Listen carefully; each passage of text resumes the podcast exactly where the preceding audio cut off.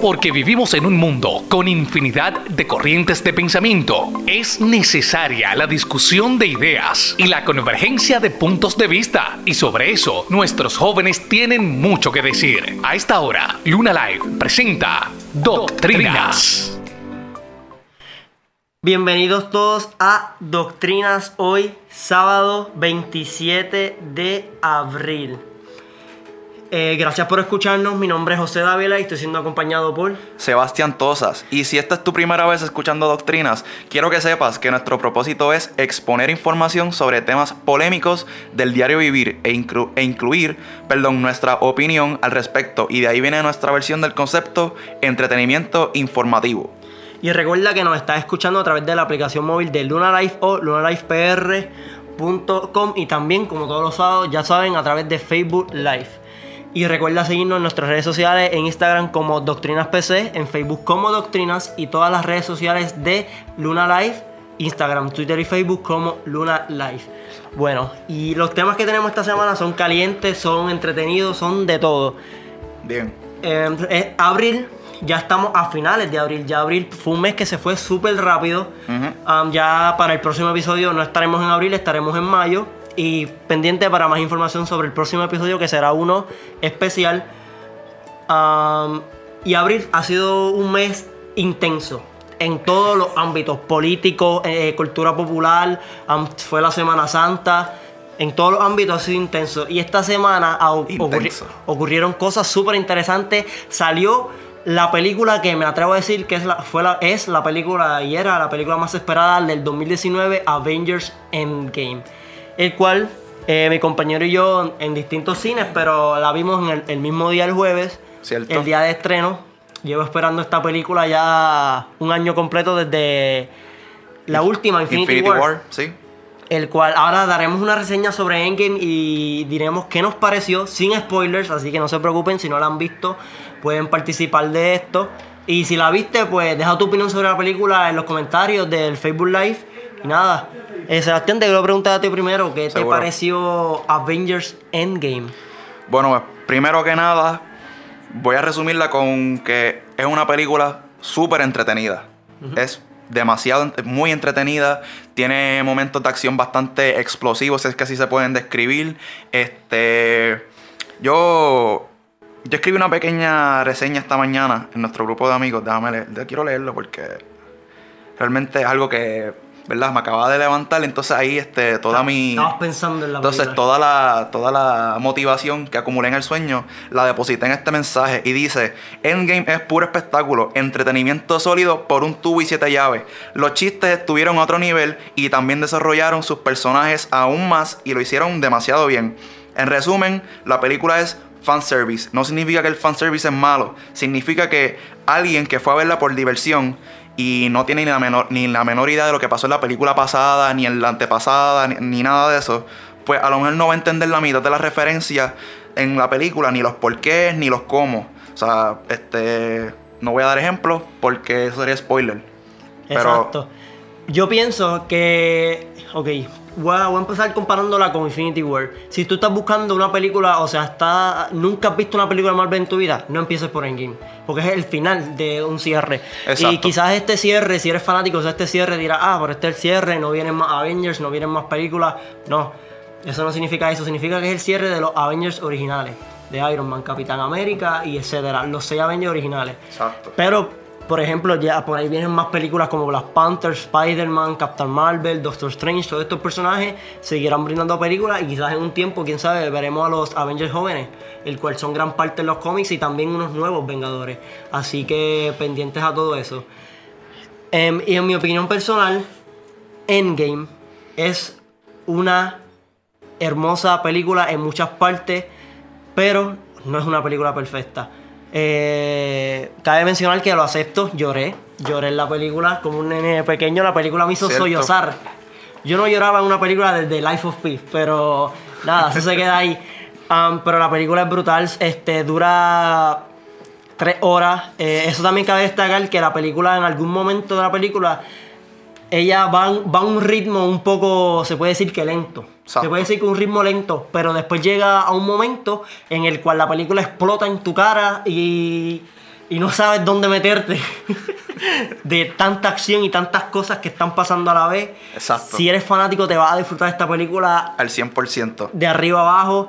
Este, y si quizás estás preguntando, ah, este, um, quiero verla y no quiero comenzar con Endgame, no, no lo hagas, no vas a entender. Bueno, no es una recomendación que yo daría. No. Exacto. Quizás alguna persona te dice, sí, sí, la, ahí puedes verla, no vas a entender mucho, pero la puedes ver. Yo, yo en lo personal en, pienso que no vas a entender nada. Ahora, sí pienso personalmente que si ves Infinity War primero, o sea, si ves Infinity War y nunca has visto una película de Marvel, quizás esa película la, la entienda y te, te, te entretengas más que con Endgame. Exacto.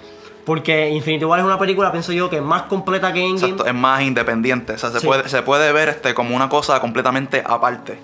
En cambio, Endgame no. En Endgame tienes que estar a, al tanto de muchas películas y principalmente, obviamente, de Infinity War para saber el estado de los Avengers. Sí, la primera película de este universo cinematográfico comenzó en el año dos mil ocho. Y desde entonces han habido alrededor de veintidós, veintitrés películas. Sí. Entonces yo pienso que para ver Endgame necesitarías ver esas veintidós películas o saber más o menos de qué son, sí, de, qué, de qué tratan. Ahora, pero para ver Infinity War pienso que es más este, independiente, uh-huh. que podrías verla este, sin saber todo. O sea, como que es más, es más, uh-huh. como que es más fluida en ese aspecto. Es más fluida y, como dijiste, más independiente y más completa, lo vuelvo a mencionar en sí. mi opinión. Y también hablando, volviendo a hablar de Endgame, creo que supuestamente ya va por alrededor de los trescientos millones de dólares alrededor del mundo. Entre el jueves y ayer, dos días. O sea, creo que en China se entrenó el miércoles, pero como quiera, si estos, son, si estos rumores son ciertos, ya es la película con el opening más grande de la historia. En cuestión de dinero, y es algo... Se puede, yo me atrevo a decir, y mucha gente eh, lo sabrá, que esta película ya es más grande ahora mismo que todas las películas que vengan este año, incluyendo Star Wars. Quizás Star Wars nos sorprenda, sí, pero, pero real, realmente, hasta ahora no, no hay película más grande que esta y no lo habrá por muchos años. Es cierto, es que la cantidad de espectáculos que... Bueno, es que... Si tú eres fan, a ti se te cayeron las medias y se te soltaron los tenis. Sí. Sí, si tú viste, si ya tuviste esa película, tú sabes de lo que yo estoy hablando en todo lo que, todo lo que sucedieron en esas tres horas. Es realmente una experiencia gratificante. O sea, sí. es, es una experiencia. Y no van a ver, no va a haber una película así en mucho tiempo. Y como digo, José, es, ni, tal vez ni Star Wars sea así. Gratificante y con mucho fanservice. Quizás para algunas personas eso sea algo malo en una película, mucho fanservice, pero... ¿Qué tú esperas? Es una película que es un cierre y Exacto. lo tiene que haber. Entonces, pero nada, Avengers Endgame para mí fue tremenda, brutal. La voy a ver de nuevo. Lloré, reí, grité. Eh, estuve un día sin voz después de verla por los gritos. Fue una sí. experiencia única esa película. Fue, fue, y... fue, fue, bien, fue bien extraño. Fue, no sé, me... Me atrevo a decir que salí con la cabeza borracha del cine. No, sal, no salí bien, no salí bien. Entonces cuando me desperté me sentía raro. Sí, sí. sí tenía eh, la boca, tenía la, tenía, bueno, tenía la voz este, ya bastante corrom, este, corrupta, corrompida, como se, como se, como se quiera decir. Este y como que me, me, me desperté con resaca. Eso es raro después de ver una película. No ah, sé si fui yo, no sé. A mí personalmente... Lo que me vuela la cabeza y me da resaca es la cuestión de que recuerdo que mi primera película fue del M C U, de, la, de estas veintidós películas. La primera fue la segunda, que fue Incredible Hulk, la primera que vi en el cine. Yo también. Y recuerdo ese momento brutal. Y no es una gran película, pero cuando era pequeño era una película impresionante para mí. Y después, y ahora... Pienso que, pienso me... que, pienso que se sostiene. Sí, se sostiene, una, es, es buena. O sea, hacer un pequeño paréntesis aquí, pienso que esa película es buena, se sostiene, sí. es bastante entretenida, tiene bastante buena acción, es buena, todavía se puede ver. Sí, yo la veo todavía. Pero, ahora, pero ahora, este, la primera película de este universo cinematográfico fue Iron Man, fue Iron Man en el dos mil ocho, que realmente podríamos hacer un podcast solamente para hablar de esa película. Es que es la película que lo inició todo y aún se sostiene con estas películas ya... Este, Estos grandes blockbusters. Sí, estas películas ya de, de una magnitud genórmica, que sí. es este, que son como ya Infinity War y como Endgame. Wow, este, pero eso ya es tema para, para sí, otro día. Y como estaba mencionando, me volaba la cabeza eso de que esa fuera mi primera película del M C U y que desde ese momento me enganché hacia esas películas y luego pensar que once años después estoy viendo Endgame, que es básicamente un, un cierre. Uh-huh. Y nada, eso me vuela la cabeza y es una película impresionante y a otros niveles. Pero nada, ya eso creo que fueron nuestras últimas palabras sobre, sobre Endgame. Quizás en las redes sociales pongamos un análisis más a fondo. Si... Eh, nada, y... ya verán pronto que, que viene por ahí por las redes sociales. Y ahora venimos con el tema más candente de la semana aquí en Puerto Rico. Bueno, per perdona que te interrumpa. Este, quería hacerles saber a las personas que están ahora mismo conectados en Facebook Live que nos dejen saber qué es lo que piensan de, de la película. Sí, y creo que si ya tenemos que ya comentarios. Creo que ya tenemos comentarios. Ya tenemos varios comentarios que podemos... Vamos a ver a Chelo Rosa. Chelo Rosa, saludos desde Texas. Saludos desde Aguas Buenas, te queremos dar a ti. Saludos desde Saludos. Aguas Buenas. A el podcast Un Café con Papi, nuestros compañeros aquí de Luna Life, nos deja un mensaje diciendo: la película más esperada del dos mil diecinueve es Toy Story cuatro, al menos para mí. Bueno, bueno también ah, cabe destacar que es eh, un punto interesante. Yo fui a ver Endgame con una camisa de Toy Story. Me encanta Toy Story también. Pero nada, este, de Toy Story cuatro también espero nuestra reseña. Es una película también bastante esperada, um, que también las lágrimas caerán con Toy Story cuatro. Exacto, se van a suicidar de nuestros ojos. Van a precipitar. Van a precipitar. Voy a estar riéndose porque van a ver, va a haber una precipitación. Pero nada, en esa sala, ok. Este, José Cotto nos pone: yo creo que serían más. Yo creo que no son ciertos porque son muchos más. Um, el cine es todo un mundo de negocios. La magia del cine, la creatividad del ser humano, uh-huh. corrompida. No soy fan del cine, pero he visto la euforia de los fanáticos. Soy maestro de business y desde el punto de vista de los negocios ha sido una buena inversión con una excelente estrategia de mercadeo. Sí, exacto. Básicamente lo que le está diciendo es que él piensa que ya el cine ha sido corrompido, o sea, la, la, la creatividad del cine ha sido corrompida por cuestión de que ya es todo un negocio. Y es un tema súper interesante que él trae. Porque, ven acá, ya se sabe que hay demasiadas películas que son solamente hechas para el dinero. Exacto. Por ejemplo, los gran, este, las secuelas, demasiadas secuelas, demasiadas secuelas, demasiadas secuelas este, de películas que quizás no, no, no necesitaban una secuela o no mm. era importante una secuela, pero la hacen para el dinero. Sí.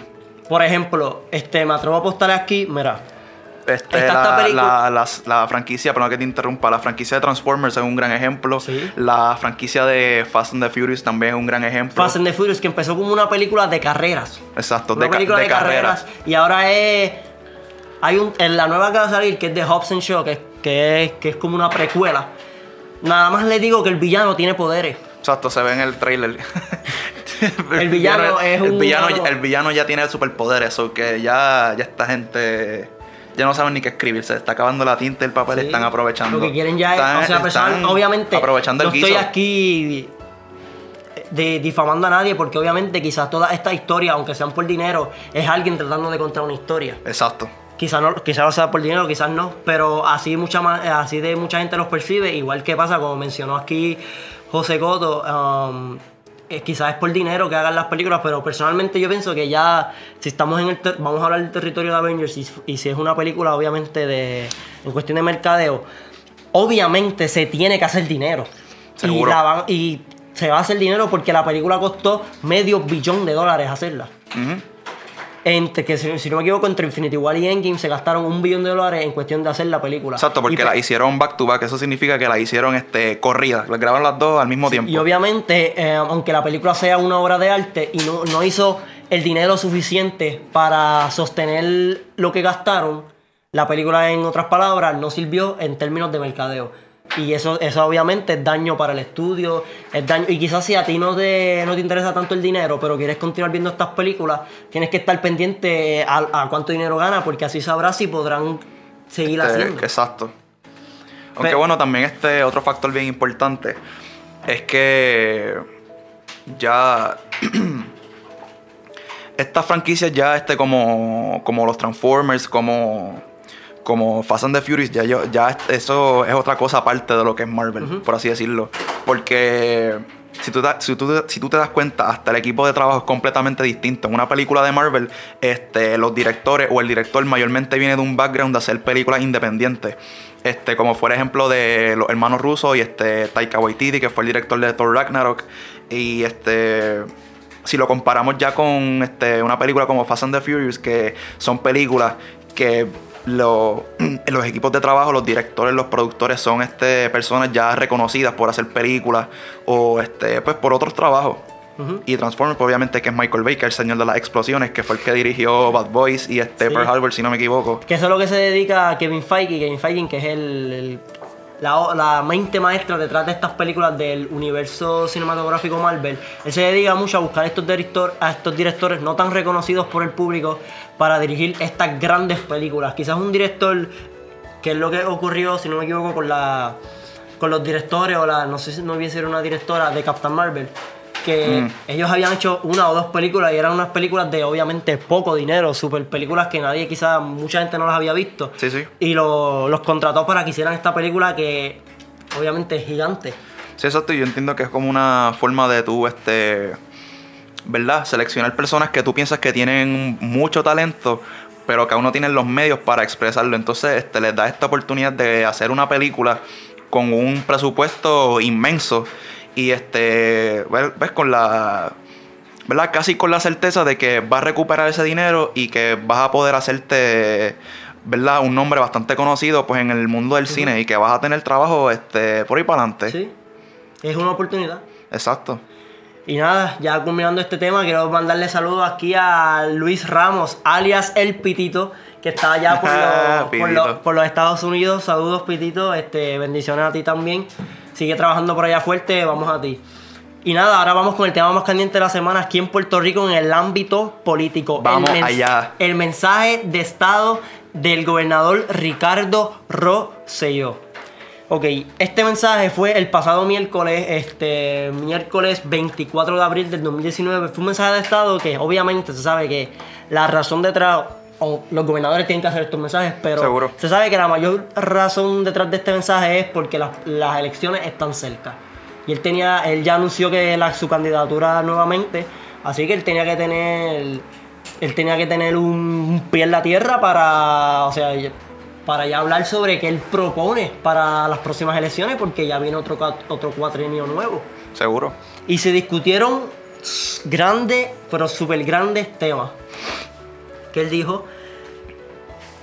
Ok, primero, el gobernador Ricardo Rosselló defendió la batería de reformas que ha puesto en marcha la, en las distintas agencias del gobierno de Puerto Rico y anunció un nuevo plan de educación superior ga- gratuita durante su tercer mensaje de situación de Estado desde el hemiciclo de la Cámara de Representantes. Cabe destacar, como se dijo aquí, este es el tercer mensaje de Estado en lo que va de, de su cuatrienio como gobernador de Ricardo Rosselló. Y primero, creo que de las primeras cosas que se debe mencionar es que, como, como muchas veces que se comunica hacia el público, él siempre menciona la discriminación que él alega que hay hacia Puerto Rico, uh-huh. de parte de los Estados Unidos de América. Y él lo dice que es por cuestión de que somos echados aparte por parte de los Estados Unidos, cuando viene en términos de quizás de fondos o en términos de ayuda, cosas por el estilo. Por ejemplo, te voy a dar un ejemplo aquí sencillo. Ok, vamos a hablar de los cupones. Uh-huh. En Estados Unidos también eso existe, si no me equivoco. Bueno, no, no, no, no estoy seguro, yo no vivo allá. Es el, welf- es el welfare. Para acá se le dicen los cupones y pues allá es el welfare. Seguro. Pues, ok, durante el huracán María aumentaron eh, los cupones aquí en Puerto Rico al mismo, al mismo precio que se daba el welfare en, en Estados Unidos. Y Estados Unidos no lo quería hacer porque ni que se descuadraban o qué sé yo, pero vieron que con el huracán María lo hicieron y funcionó.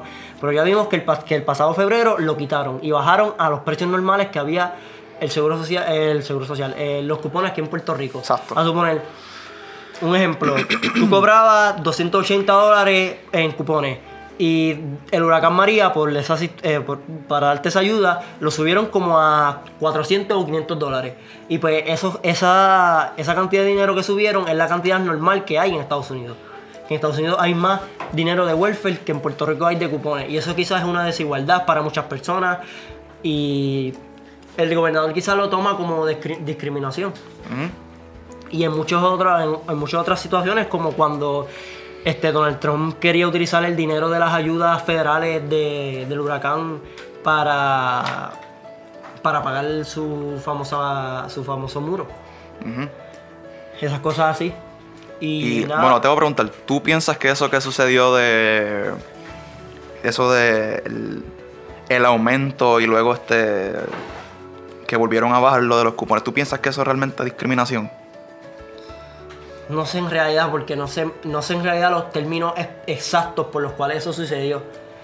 O sea, no sé si en realidad se pierde algún tipo de dinero, no sé si, si se queda igual el dinero, pero pienso que pienso exacto que mucha gente lo vería como como este como discriminación. Muchas personas quizás lo verían así. Uh-huh. Bueno, y... yo en lo, yo no pienso que es discriminación.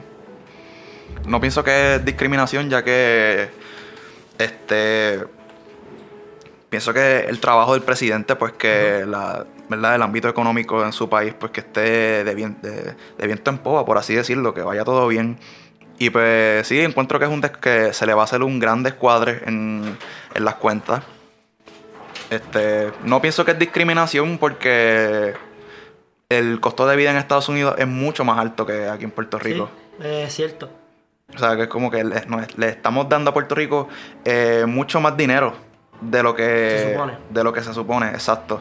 Y lo ves muchas personas, ya que los cupones, pues ves que muchas personas, pero obviamente los cupones no los pueden utilizar para irse a festejar o no, qué no. sé yo, que si, lo, si se pudiera, pues sabes que hubiera un caos.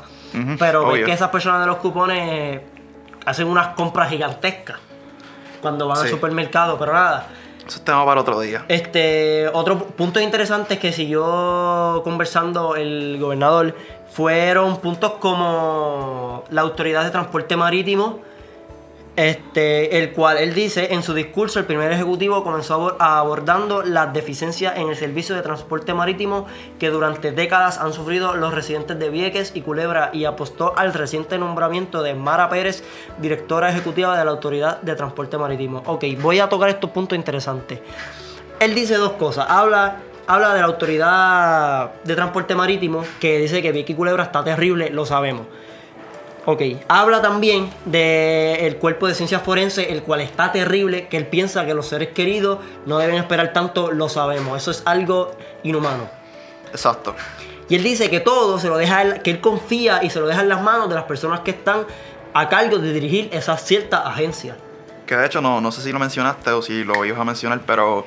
él pidió disculpas por esa situación. Sí, él pidió disculpas y, y aceptó también los errores, que eso quedó muy bien, que dijo que exacto. como todo el mundo hace errores y normal. Entonces, que, muy bien. Que cometi- cometimos errores y que se seguirán cometiendo, porque aquí, aquí nadie es perfecto. Pero aquí que se ve él... que está a punto de cometer otros errores, porque a él decir que él deja que él deja esto en las manos de ciertas personas, vimos que dejar ciertos trabajos en ciertas personas no funciona muy bien o como tú lo piensas, por ejemplo. Exacto. Este... Ya, se me fueron los nombres. La, a Kelleher, Julia Kelleher y el director de seguridad. Héctor Pesquera. Y Héctor Pesquera. Y con esas dos personas, para muchas personas y para los ojos de mucha gente, hicieron pésimos trabajos en agencias donde se necesita un gran trabajo. El cual aquí puede suceder lo mismo, porque Mara Pérez, primero que nada, Mara Pérez no sabía ni cómo empezar a bregar con lo de Vieques y Culebra. Tu, tuvieron que contratar a otra persona que supiera bregar con el tema para poder bregar con las lanchas y el problema marítimo en, Vieca, en Vieques y Culebra. Uh-huh. Y igual que con el negociado de ciencias forenses, él dice que se lo deja a la persona que está a cargo bajo la dirección de la, de la nueva comisionada, la doctora Sayas. Ok, gobernador, está bien decir que te disculpas y obviamente eso es grande, pero yo prefiero que en vez de que tú me digas que lo dejas en las manos de ciertas personas, me digas cómo se va a solucionar.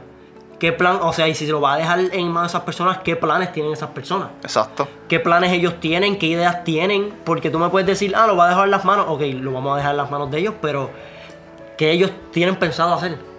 Esa es la respuesta que yo, que yo quiero de parte de, de usted, gobernador. Ok. El gobernador Chévere. resaltó las reformas estructurales que ya están en marcha, como la transformación energética, la reforma de educación con vales educativos y escuelas alianza, la escuela charter, el nuevo modelo de promoción de turismo e inversión en Puerto Rico, una reforma contributiva, que aseguró bajará los impuestos y aumentará la fuerza laboral, y una reforma para los asegurados, los asegurados que enfrentaría a las compañías aseguradoras para que nuestra gente no sea atropellada por las aseguradoras y tengan respuestas y protección ante sus, re, ante, ante sus justos reclamos. Ok. Como vimos y como seguiremos viendo durante este discurso, el gobernador resaltó mucho la inversión en Puerto Rico, como que él quiere que Puerto Rico sea un sitio en el cual mucha gente venga a invertir dinero y hacer negocios y hacer muchas cosas grandes. Exacto. El cual no es po en estos momentos no es que no sea posible, pero es muy, muy complicado que mucha gente invierta en Puerto Rico por cuestión de que Puerto Rico tiene demasiadas leyes en cuando viene en cuestión de negocio, inversión y... Cosas de, esa, eh, cosas de ese estilo. Eh, Rosselló aseguró que también que por primera vez en casi dos décadas se reflejan índices de actividad económica positivos en Puerto Rico. Para lograr esa muestra de recuperación económica hemos trabajado muy duro junto a ustedes en la Asamblea Legislativa, junto a los gobiernos municipales, sobre todo junto a nuestro pueblo, escuchando el sentir de la gente. En el...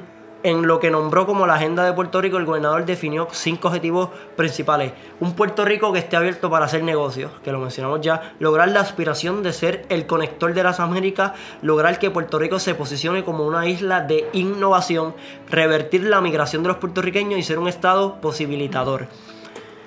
Ok, esto me encanta. Todas estas cosas que le está mencionando aquí me encantan. Y si son posibles y si se logran hacer, serían grandes. Que Seguro. Aquí haciendo un punto aparte, yo personalmente... Estoy haciendo un punto aparte, en cuestión de innovación, y si Puerto Rico está siendo innovador, personalmente pienso que está sucediendo un cambio en Puerto Rico. Estoy viendo en muchos jóvenes que quieren y quieren crear sus propios negocios y crear sus propias innovaciones. Exacto, está siendo más emprendedor en la palabra. Están siendo más, más emprendedores. emprendedores y eso a mí me encanta y lo estoy viendo mucho ahora. Y, y ya sea emprendedor en... qué sé yo, en YouTube, emprendedor, quieres abrir un negocio de comida, emprendedor... Exacto, un negocio propio, quieres sí. abrir una tienda de ropa, por así decirlo. Que es algo quieres abrir que, una barbería. Que es ya, algo brutal. Por ejemplo. Que es algo brutal porque se debe, se debe vivir bajo la filosofía de que debes crear trabajo, no trabajar para alguien. Seguro. Y... nada, eso es brutal. El primer ejecutivo manifestó que buscará facilitar... facilitar la creación de empleos, desarrollando una nueva economía y dando una batalla frontal a la burocracia. También expresó que la posición geográfica de la isla, el recurso humano, la relación con los Estados Unidos, la cultura compartida con Latinoamérica, la oferta turística y competitividad de exportación nos posicionan como el lugar ideal de encuentro en las Américas.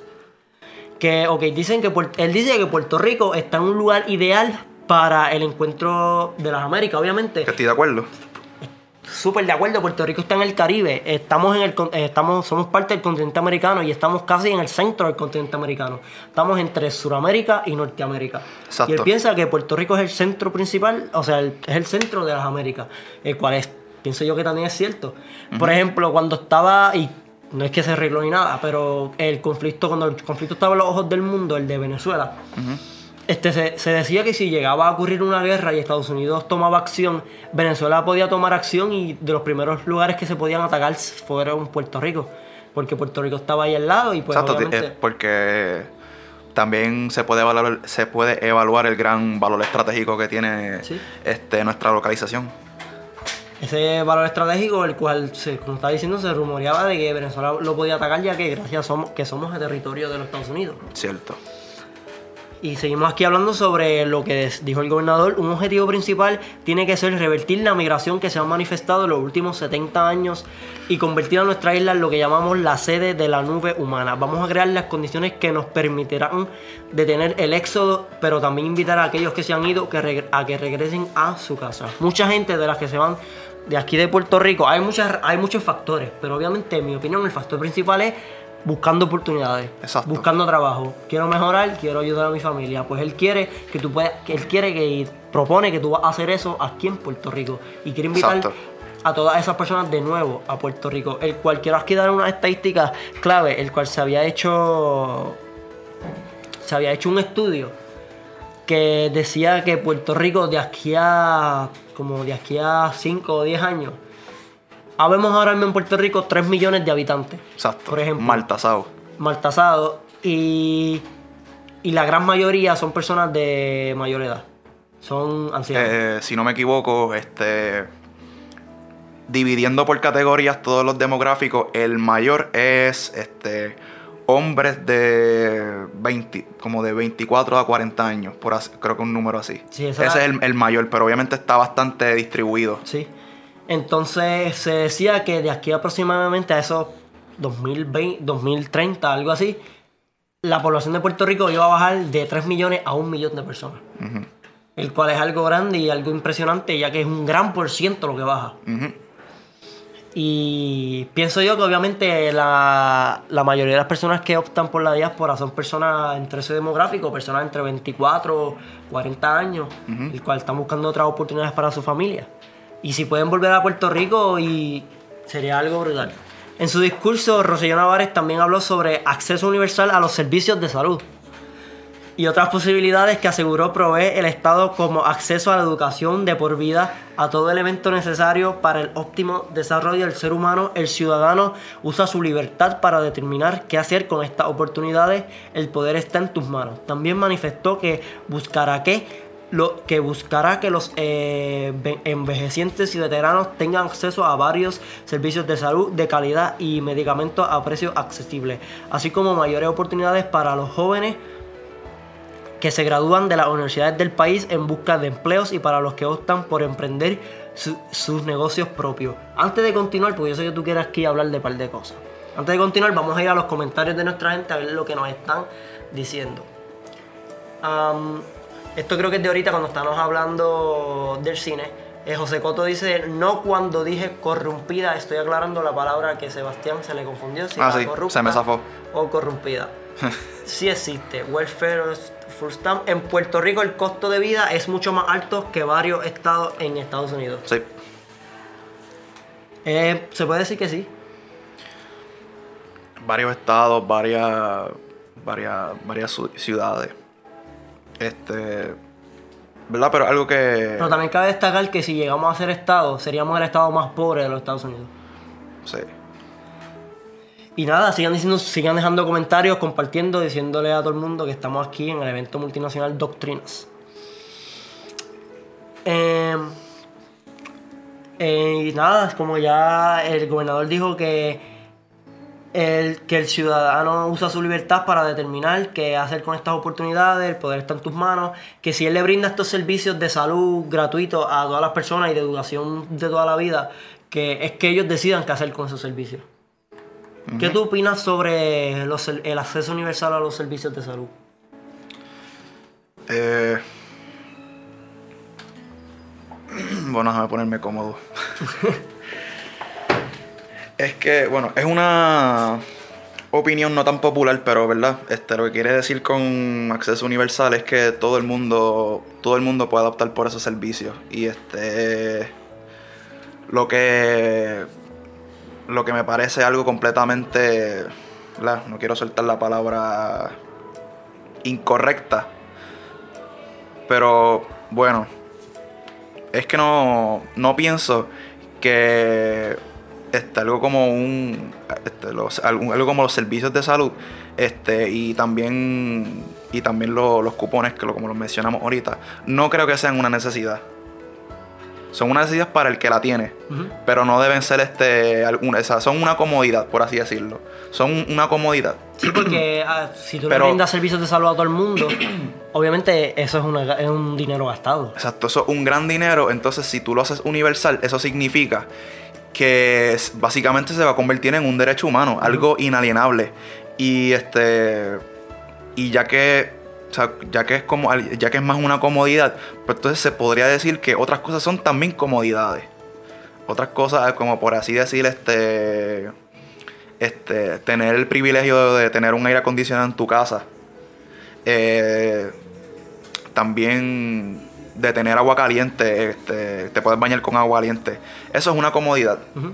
Entonces yo pienso que también este, eso es una comodidad, este, el, los servicios de salud por parte del gobierno, porque o sea, está este, porque son, están diseñados para la persona que los necesita, ¿Qué? para la persona que está incapacitada, la persona que no puede trabajar, este, y que por X o Y razón necesita esos servicios.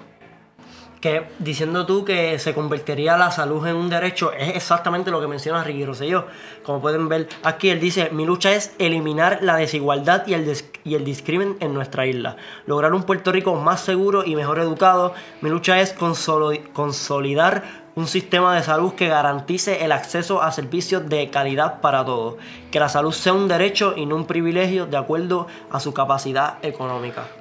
Estoy completamente en desacuerdo con lo que dice el gobernador. Eh, sencillamente no, no, no puedo no puedo ver qué lo lleva a decir esto. Eh, Entiendo, entiendo que quisieras que todo el mundo tuviera ese tipo de cosas, pero es que simplemente no, no es así. Este, hay personas que este, disfrutan de estos servicios de salud cuando hay personas que lo necesitan realmente y no lo tienen. Y no lo tienen. Entonces, eso, eso es una desigualdad. Es una desigualdad y eso es este, algo que se debería arreglar. Pero obviamente lo de que la salud, o sea, el sistema de salud sea un derecho. Entonces, que la salud este, si, también, un... si también es algo universal que al que todo el mundo al, este, puede optar, significa que dependiendo, no importa, no importa cuál sea la condición que tú tengas, tú este, ¿verdad? Tienes el derecho uh-huh. de tú recibir tratamiento, no importa cuánto cueste por esa enfermedad. Que eso es algo completamente ridículo asumirlo, en mi, en mi opinión. Porque hay muchas, muchísimas enfermedades que tú pudiste, que se pueden este, prevenir. Entonces, si hay alguien que padece de una enfermedad que es prevenible, entonces nosotros como, como país tenemos que contribuir dinero anualmente solamente para que esa persona pueda este, cubrir sus, sus costos de, de enfermedad por algo que se pudo haber prevenido. Entonces, cuando una persona... Cuando, cuando una, entonces... A veces son enfermedades que, que el, cabeza cabe el, eso. El dinero que se gasta es por toda la vida. Porque es una enfermedad que tienes que mantenerla toda la vida. Muchas Exacto, por ejemplo, por ejemplo algo, el V I H. Algo como el V I H o el SIDA, que es algo completamente prevenible según las estadísticas. Es una opinión también completamente no tan popular, pero yo pienso que, bueno, según las estadísticas, la, un, alrededor de un noventa por ciento, un noventa por ciento, casi un cien por ciento de las personas que están... este eh, infectadas por este virus del SIDA, este, se contagiaron por, ¿verdad? Voy a decirlo fino, ¿verdad? Son hombres que tuvieron relaciones con otros hombres y se descuidaron. Uh-huh. Es el noventa, es un noventa por ciento de personas que se contrae, que se, que contraen el SIDA. Eso es algo completamente prevenible. Yo no estoy diciendo que esas personas no merecen un tipo de... No, para nada. De, o sea, no, o sea, no estoy diciendo que, que no quiero que se curen. Obviamente me gustaría que se curen. Quisiera que todo el mundo estuviera este, completamente sano. Eso está perfecto. Pero es algo que tú puedes prevenir. Es algo que todo el mundo podría prevenir. Algo como decir este, la obesidad. Y te lo dice una persona gorda de toda la vida. Es algo que tú puedes prevenir con dietas y con ejercicio. Uh-huh. Entonces eso, eso está en, este, en, dentro de tus capacidades. Y si necesitas ayuda este, psicológica para combatir eso, pues encuéntrala, búscala. ¿Entiendes? Sí. Pero nada, este discurso ha sido interesante y hay demasiados puntos que hay que tocar, pero el tiempo no nos da. Así que ya pronto iremos cerrando, pero antes iremos a los comentarios, el cual José Cotto ha estado activo. Saludos, José Cotto. Saludos, Martín, José. Acá, desde Aguas Buenas, tu pueblo. Um, habría que ver el, me el medidor de progreso que se utilice. Eso es él hablando hacia que Puerto Rico sería el estado más pobre si se une a los Estados Unidos. Y también dice que no olviden que nosotros producimos bastante y es bastante el dinero que se va a Estados Unidos desde aquí. Pues cierto. Claro, que por eso es que este, mucha gente dice, y se puede decir, se podría combatir de que sí, que la deuda que hay hacia los Estados Unidos es creada casi por ellos. Uh-huh. Por los Estados Unidos, ya sea por las, por las empresas que hay aquí, y por eso es que hay demasiados impuestos en Puerto Rico y demasiadas cosas que hay, y es totalmente cierto que mucho dinero de aquí se va para allá, y también cosas como la agricultura. Aquí en Puerto Rico a veces ves grandes campos y grandes cuerdas de, de campo con agricultura, y quizás piensas, diantre, eso va para las tiendas, pero no, quizás eso es, va para Estados Unidos. Pero nada, este tema creo que lo tendremos que seguir discutiendo en otro episodio próximo y veremos qué más pasa sobre el, sobre el discurso y si se añaden más cosas. Perdón, pero eso que acabas de decir me hace pensar que eso no va a pasar. ¿Qué cosa? que no vamos a hablar, que no vamos a hablar de esto jamás en la historia. No, pero cualquier cosa, no, nada. Este, si, si, si, si se sigue resaltando algún tema en específico de este discurso, lo hablaremos luego. Pero este próximo sábado no, porque ahora les vamos a decir un pequeño anuncio. Un pequeño Seguro. teaser, porque el, el anuncio completo viene luego en las redes sociales.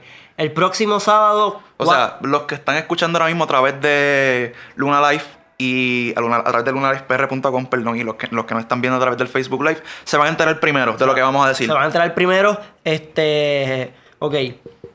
El próximo sábado, cuatro de mayo, tendremos un especial de dos horas aquí en Doctrinas sobre un tema en específico, las teorías conspirativas. Más nada voy a decir, pendiente a nuestras redes sociales para saber más información acerca del próximo. Tendremos invitados especiales. Tendremos invitados especiales. Y será un día candente, porque los temas se desbordarán. Nada, pendientes a más. Nos si fuimos. Te, si te, Esto fue... Dale. Espérate, espera, mano mía. Y si te interesa eso de las teorías conspirativas o te consideras un conspiranoico, comparte que vamos a estar hablando de esto la semana que viene. Va a estar bastante intenso, al diente sí. caliente. Puedes y... unirte a la conversación, recuerda, por Seguro. los comentarios y eso nada. Eso es lo que estamos buscando. Si tienes alguna teoría, hasta si tienes alguna teoría especial que nos quieras decir, escríbenos a través de Doctrina. Mira, si quieres nos, nos puedes escribir ahora.